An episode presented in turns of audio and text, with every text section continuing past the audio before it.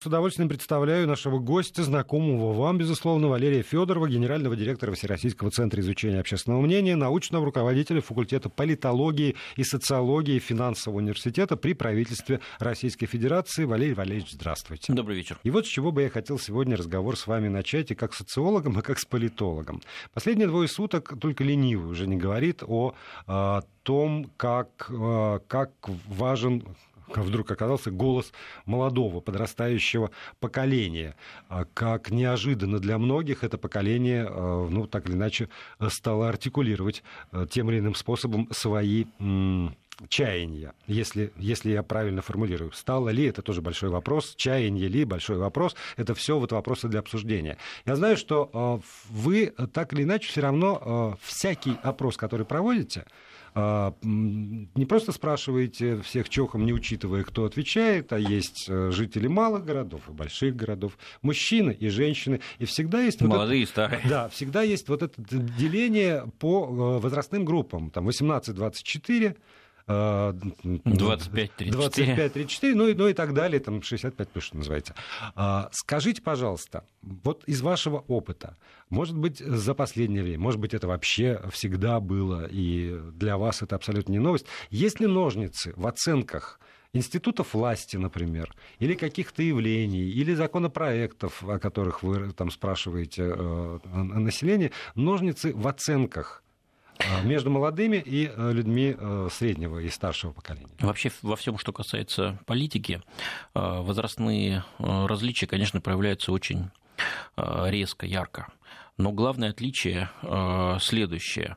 Э, политикой у нас гораздо больше интересуются э, лица предпенсионного и пенсионного возраста, а молодежь, мы в своих стандартных опросах под ней понимаем группу от 18 до 24 лет, интересуются ей существенно слабее. Это проявляется во всем и в том, ходят, ходят или не ходят они на выборы, а, и в том, а, смотрят они или не смотрят политический ток-шоу на телевидении, и в том, что вообще они имеют политическую позицию или не имеют. То есть э, значительной части молодежи и этим она отличается от э, старшего поколения. Не берем здесь э, средний возраст рассмотрения, потому что он как бы такой промежуточный характер носит. Вот возьмем два полюса, молодые и старые. Вот во всем наша молодежь отличается тем, что она ну, существенно более аполитична. Так, по крайней мере, было до воскресных событий. Что будет сейчас? Пойдут ли процессы политизации? Выход этих молодых людей на площадь окажется лишь единственным единичным э, событием, эпизодом, э, или же это начало нового тренда, говорить, конечно, рано. Э, специальные исследования на эту тему мы только запустили, причем я же оговорился, что до сих пор мы изучали молодежь, начиная с 18 лет. Да, вот, как выяснилось, надо раньше. Да. да, это, конечно, обусловлено э, тем, что в 18 лет они получают право голоса и могут заявить о себе как э, избиратели. Э, но мы видели действительно, что пришло много старшеклассников, пришло много тех, кто, скорее всего, даже на выборах президента не будет голосовать. Через год они, напомню, будут не потому, что они не хотят голосовать, а потому что пока не имеют права. Вот. И, конечно, этот феномен возросшей политической активности молодежи нам предстоит изучать. Вот. Но пока могу сказать только о, о том, что мы вот в течение последнего года, скажем, какие данные получали. Вот, э, может быть, начнем с политических медиа, а, таких э, шоу популярных на политические темы, как «Поединок», «Право голоса» э, и ряд других. В целом по стране данные такие. 17% говорят, что смотрят их часто, 42% время от времени, 41% практически не смотрят. Это средняя температура. А теперь давайте посмотрим по возрастной, возрастному разрезу. А, достаточно часто их смотрят среди пенсионеров. Тут мы э, понимаем 60 э, э, лет и старше. Понятно, что пенсионный возраст у женщин наступает раньше.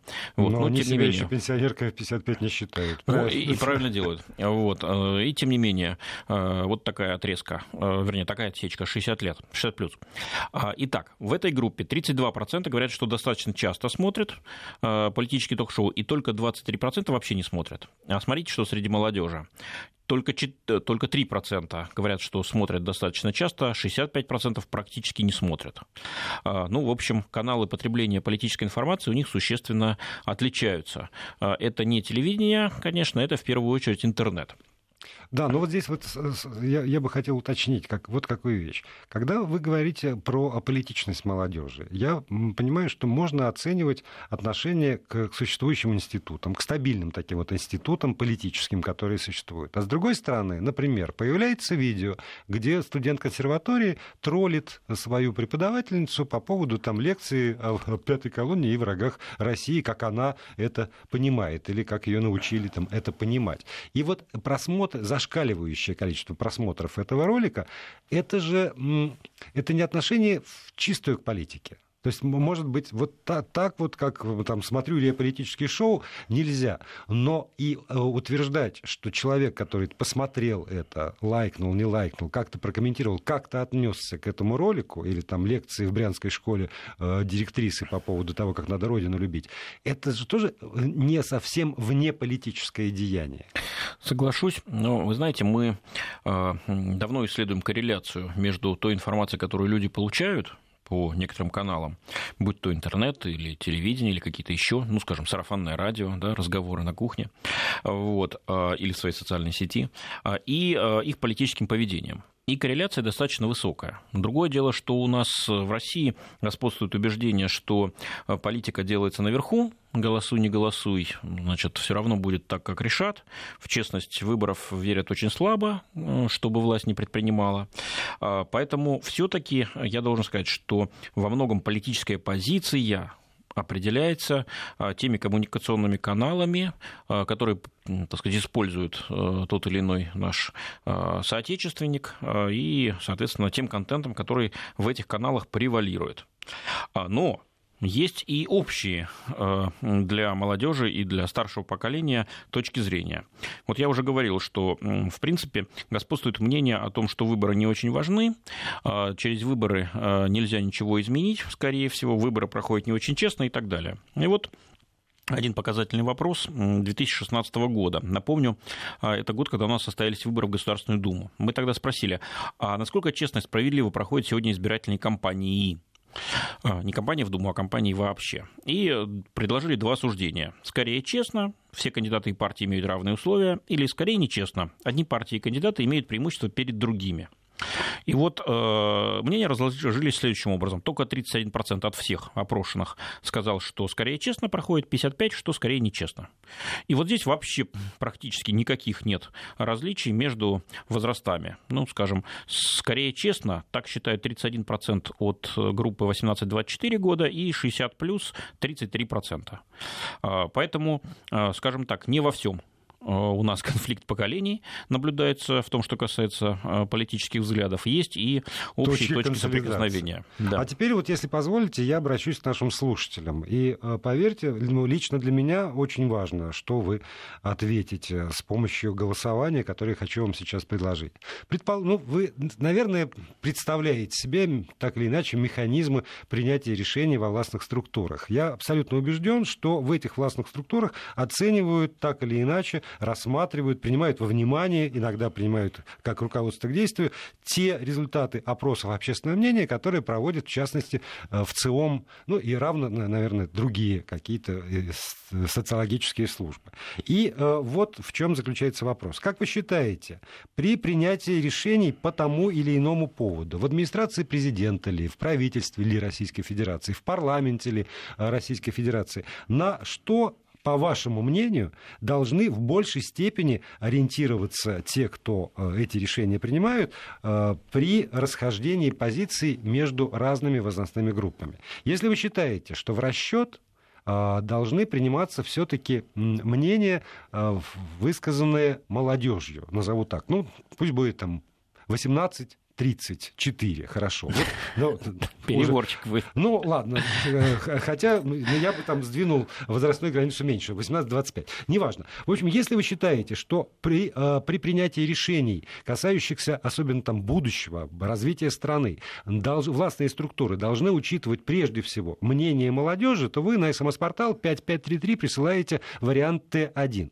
Если вы считаете, что при принятии решений, касающихся важных там, э, вопросов будущего России, э, должны прежде всего властные структуры опираться на мнение опытных, взрослых людей, и э, тут категория скорее там 45 плюс, которые пожили, у них есть опыт, они соображают что-то, тогда ваш вариант Т2.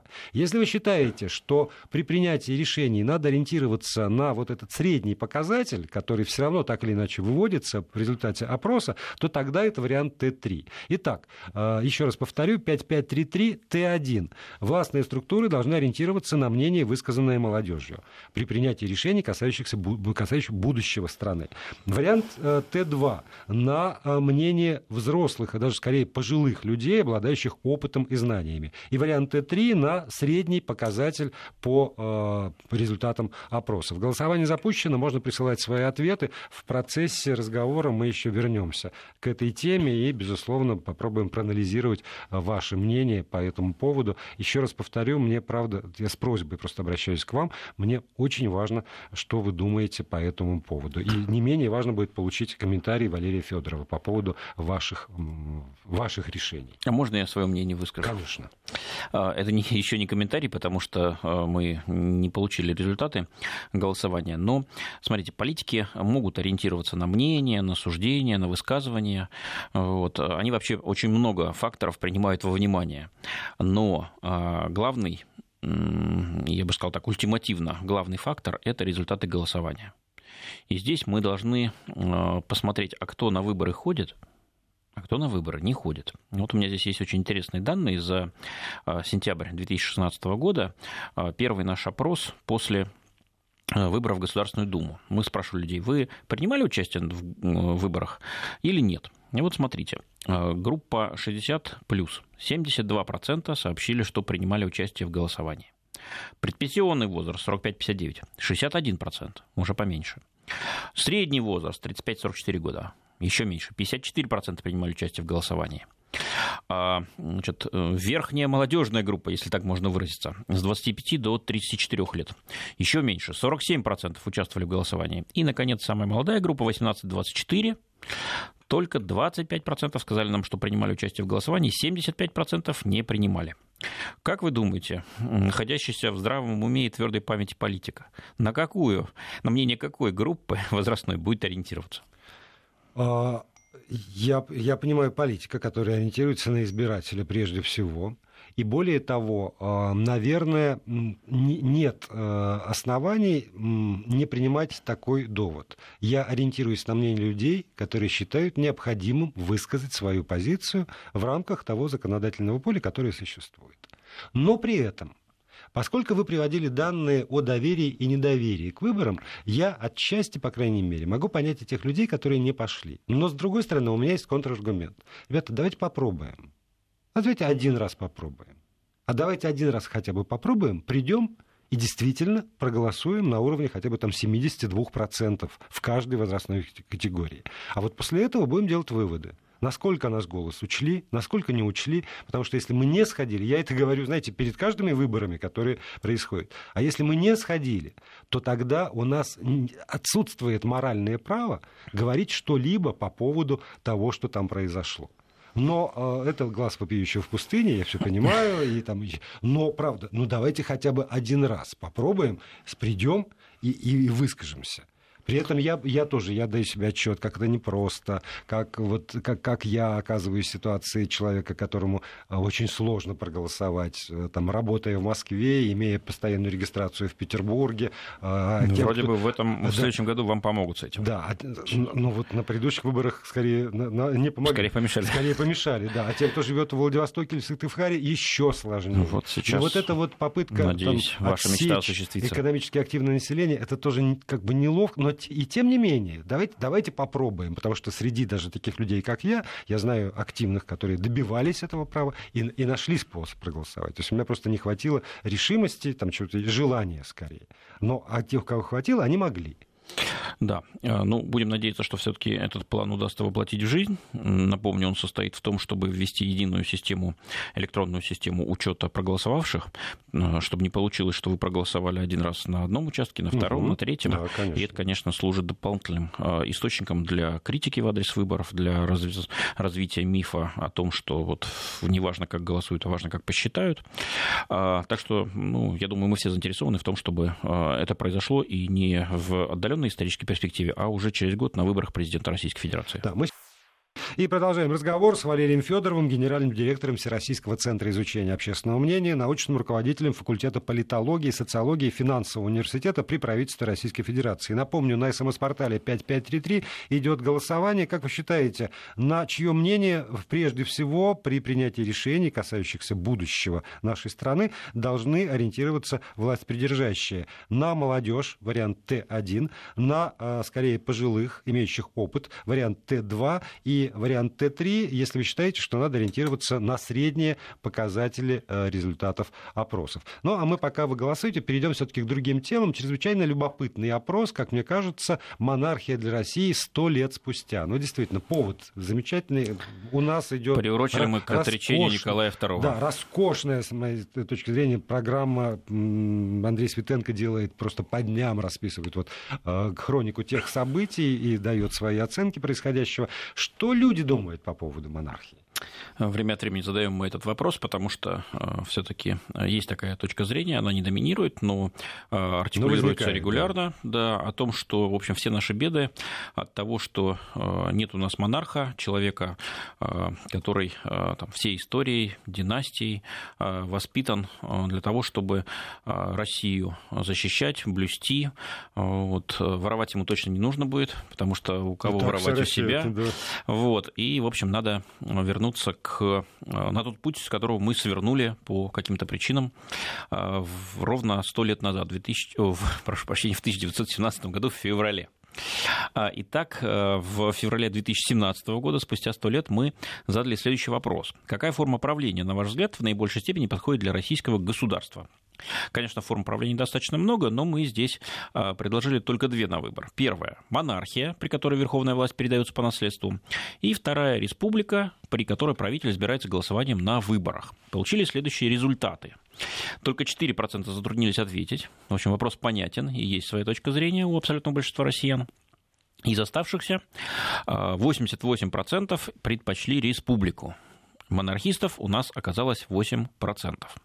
А, кстати, эта точка зрения и вот процентное соотношение, оно достаточно устойчиво, потому что предыдущий опрос на эту тему мы делали 4 года назад, в 2013 году. Тогда монархистов казалось 11%, сейчас напомню 8%, но при этом у нас погрешность измерения примерно 3,5%, так что а, можно сказать, что примерно все то же самое осталось. Вот, республиканцев тогда было 82, сейчас 88%. А, ну и чуть сократилось количество затруднившихся ответить. Было 7, стало 4%. Дальше мы копнули чуть глубже. Возможно, есть а, некая доля а, избирателей граждан, которые, в общем-то, за монархию, но а, в целом, а не в частности. То есть мы предложили три точки зрения на монархию на выбор. Первая точка зрения. Я за монархию и вижу человека, который мог бы стать монархом. Сразу скажу, что это наименее популярная точка зрения, только 6% знают, кого уже сейчас можно возвести на царство. Вторая точка зрения, более популярная. Я, в принципе, не против монархии, но не вижу такого человека, который бы мог бы стать монархом в России. 22% а, уже почти в 4 раза больше. И, наконец, принципиальных республиканцев, тех, кто вообще против монархии в России, а, и сейчас, и всегда, 68%, то есть чуть больше двух третей. То, а, есть... то есть получается, что из тех восьми, которые в предыдущем вопросе отвечали категорически за монархию, все-таки вот здесь с конкретным человеком только 6. Ну, это, но это, тоже это немного, это большинство в этой группе, но а тут вот интереснее, наверное, то, что, да, что среди республиканцев убежденных 68%, а 22% в принципе не против монархии, но не видят сейчас удачного кандидата. А, и еще один, а, так сказать, важный, на мой взгляд, штрих. А, мы сегодня уже говорили о молодежи. Давайте посмотрим, что молодежь думает на этот счет. Тут, как выяснилось, есть определенные различия. Среди самой старшей возрастной группы, 60 плюс, только 3% принципиальных монархистов, еще 13% не против монархии, но не видят сейчас кандидата удачного, а 79% вообще против монархии в России. Вот такое соотношение. Подавляющее большинство мы видим на уровне 80%. Никакой монархии, так сказать, не ждут и не хотят. 60 плюс убежденные республиканцы. Да, убежденные республиканцы. А теперь берем самую молодую группу, 18-24 года. Здесь убежденных республиканцев а, существенно меньше, только 64%. Да, они тоже доминируют, две трети почти, но гораздо больше а, по сравнению с пенсионерами нашими, а, тех, кто значит, говорит, я, в принципе, не против монархии, но сейчас не вижу такого человека, который мог бы стать монархом в России. Таковых уже 26%, вдвое больше, чем их единомышленников в самой старшей возрастной группе. И, и последний вопрос из этой серии. Мы опросили здесь только тех, кто не против восстановления монархии в России в принципе. А почему? Это был открытый вопрос, никаких вариантов мы им не предлагали. И вот половина из э, опрошенных нами э, какие-то мотивы нашла. Самые частые из них – это то, что во власти должен быть один человек, чтобы никто не тянул одеяло на себя. А следующее по популярности... Это они не читали мемуаров начала 20 века. Кто уж там только не тянул, а делал на себя, при том, что был один человек, монарх. Ну, там есть альтернативная точка зрения, что все тянули, значит, но монарх был слабый, а нужен монарх сильный. Ну да ладно, не будем сейчас в споры в исторические значит, врываться. Значит, мы, конечно, страна историков, но все-таки, э, насколько я понимаю, ни у вас, ни у меня э, профессионального исторического образования нету. И главное, нет под рукой текстов. Да. А, следующая по популярности точка зрения э, или следующая по популярности аргумент аргумент за монархию.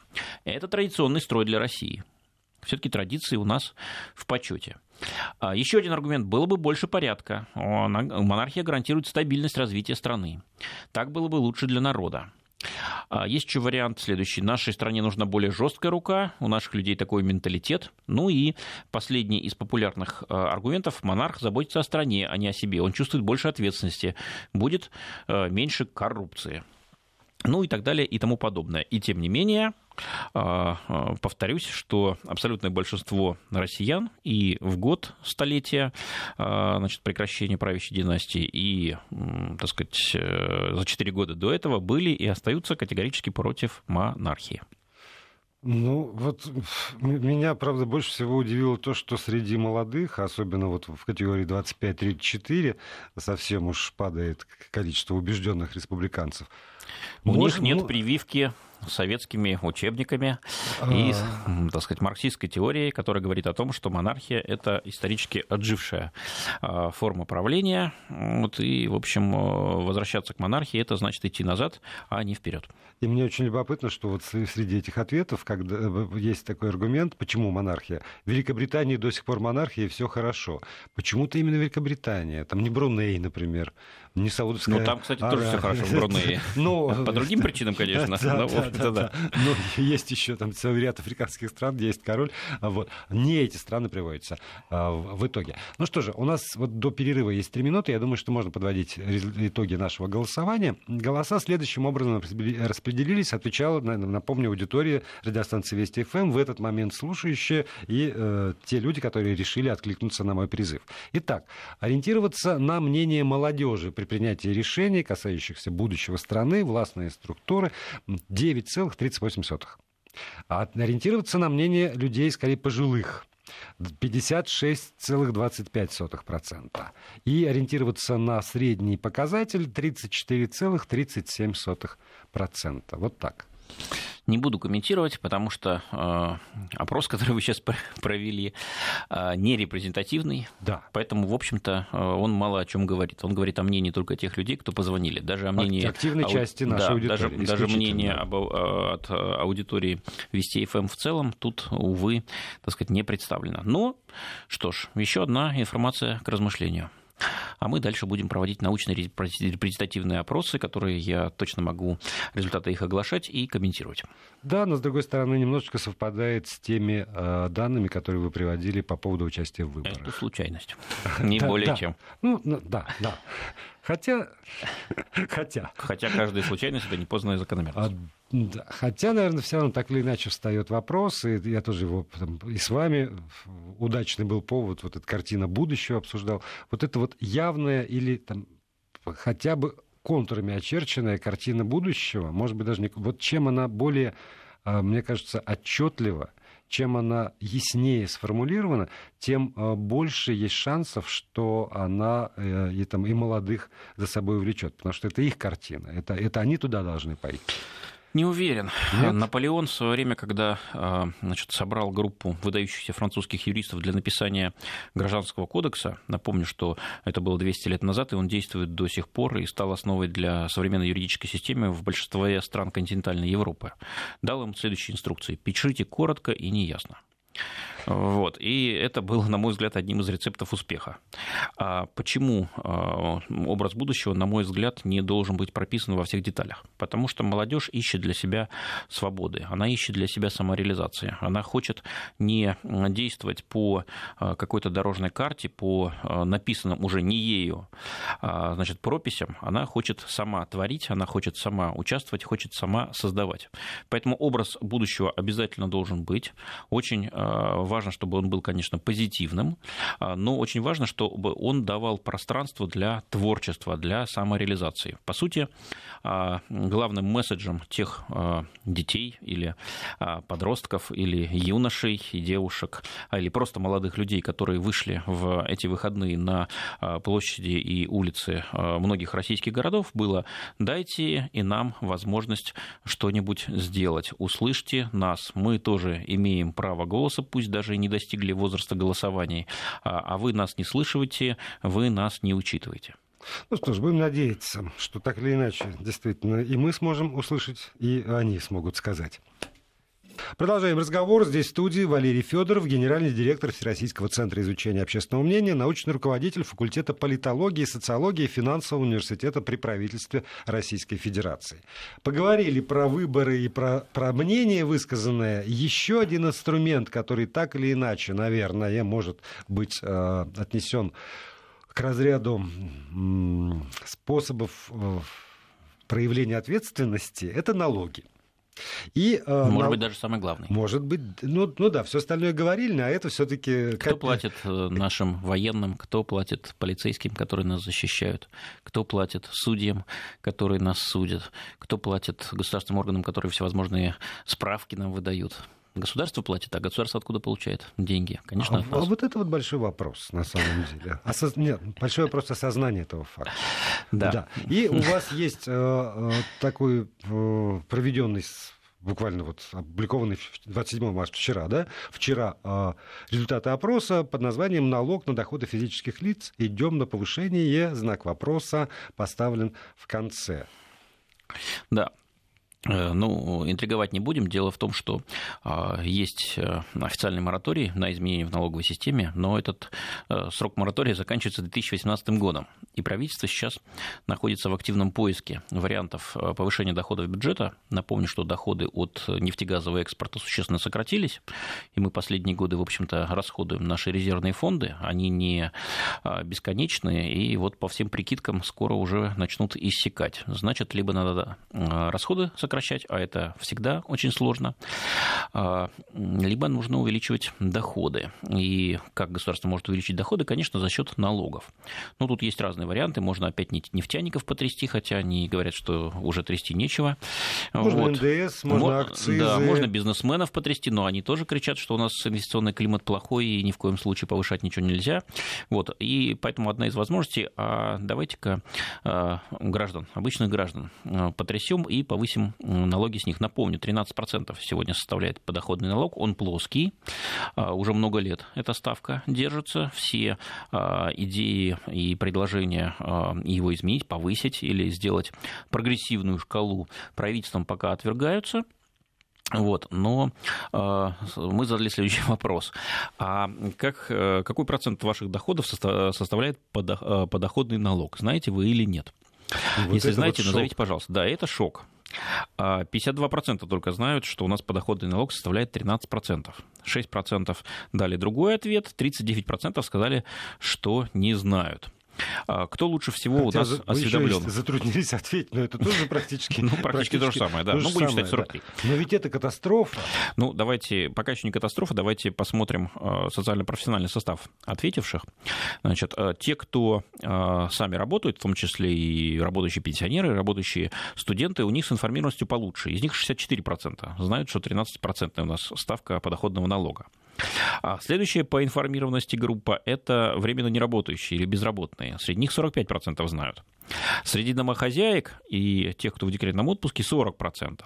Среди неработающих учащихся и студентов 29%. Ну и среди пенсионеров, которые, как известно, не платят а, НДФЛ, если сами не работают, 34% а, только знают. А, ну вот, кстати, интересная иллюстрация к дискуссии о том, имеет ли молодежь право голоса, если она ничего еще не создала, ничего еще не дала, ничего еще не выплатила. И даже, как мы сейчас выяснили с вами, даже не знает, э, значит, что ей предстоит платить. Потому что в этой группе неработающих учащихся и студентов 62% не знают, что, сколько им платить предстоит. А, ну, в общем, надо, конечно, повышать, наверное, финансовую грамотность. Не налоги, а финансовую грамотность. А бесполезно. Понимаете, пока, пока я сам не плачу, Никто ничего не будет знать. Вот это вот 64% Нет, ну вот вы... из работающих знают, остальные, значит, 36, ни, ни, ухом, ни рылом. Но ведь эти 64%, они платят-то 100% этой группе, те, кто работает. Конечно, Но есть те, кто получает в конвертах. Не, нет, это не, потому, что я к тому, что механизм взимания такой, что не я, мой работодатель за меня. И те люди, которые дали другой ответ, наверное, дали другой ответ, и потому что за... есть отчисления в социальные фонды, в пенсионный фонд, который тоже мы не воспринимаем как налог, налог, это с работодателя, да, это за, не, с, за некоторым исключением. не с меня. Да. Есть все-таки группа, которая платит сама, это так называемые люди свободных профессий, да, те, кто самозанятые, самозанятые, самозанятые, в том числе. Но вообще-то люди, которые не, не то чтобы вот получили там 100 рублей, а дальше на кучки разложили и точно знали, что вот эту кучку надо от рук оторвать, оторвать просто же из своего кошелька, вынуть и государству отдать в, в, качестве налога. Ну, знаете, у меня есть гипотеза, что если, не дай бог, все-таки повысить налоги на граждан, э, гораздо больше станет тех, кто узнает, какая у нас ставка этого налога. Поэтому я предлагаю перейти к следующему вопросу. Давайте. А, значит, есть предложение повысить налоги, налог на доходы физических лиц, а дополнительно собранные деньги направить на повышение будущей пенсии или на поддержку отечественного здравоохранения. Какое из предложений вы поддерживаете? Ну, 35% сказали, что не поддерживают ни одно из предложений. 31% а, э, поддержали при условии, что деньги будут направлены на повышение будущей пенсии. И 24% поддержали, если деньги будут направлены на поддержку отечественного здравоохранения.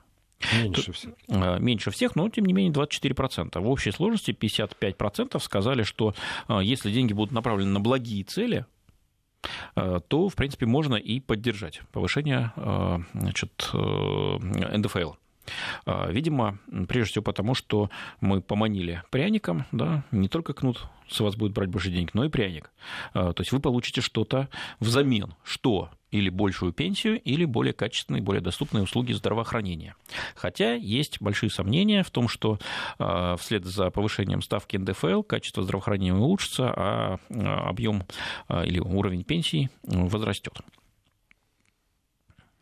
По, по, по группам да, ну, по группам можем тоже пройтись. Потому что вот это на будущую пенсию 18-24, которые не знают, сколько, сколько вообще налогов надо платить, 37%, а те, кто пенсию получает, только 29%.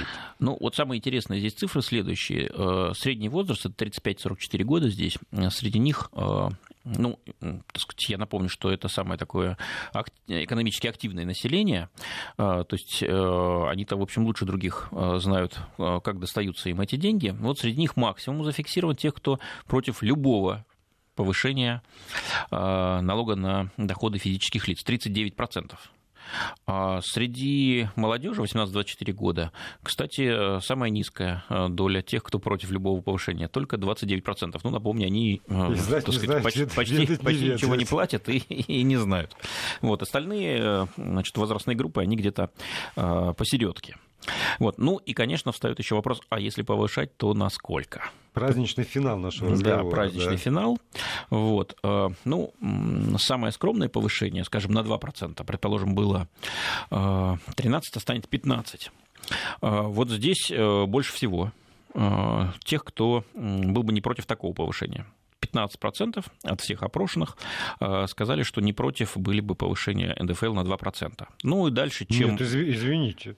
Здесь вот так, вы перейдете на новую работу или останетесь на прежней, если будет повышено, при условии, что на новой вам будет платить да, там, неофициально да, там, в, кон, там, в Там сложная формулировка, но, но вы, э, ну, я вас призываю на нее особо внимания не обращать. Дело в том, что это классическая э, методика такого костного вопроса. Вообще у нас люди не очень любят отвечать на вопросы Про о деньги, деньгах. Да. да. Ну и тем более, значит, конечно же, никто не захочет согласиться с перспективой повышения налогов. Вот. Это, в общем-то, во всех странах самая тяжелая тема, когда, скажем, в Великобритании, о которой мы упоминали, да, там монархия парламентская, и все, как э, говорится, хорошо. Вот когда там при Маргарет Тэтчер вводили а, подушевой налог а, впервые в истории, значит, там а, разразились э, бунты, и, в общем-то, это стало одной из причин ухода этой железной леди от власти. Налог ввели, но властью пришлось пожертвовать. Значит, ее коллеги, консерваторы, устроили заговор и поменяли ее. Итак, 2%, 15%, на да. 4% Ну и дальше по нисходящей. Чем выше, да, чем выше ставка, тем меньше тех, кто готов ее поддержать. А есть еще 38%, которые не согласны ни на каких условиях, и 24% просто затруднились ответить. Я думаю, что, может быть, на этот результат и будут ориентироваться те, кто принимает решения, и мы еще поживем при ставке в 13%. Спасибо большое. Валерий Федоров был гостем сегодняшнего эфира.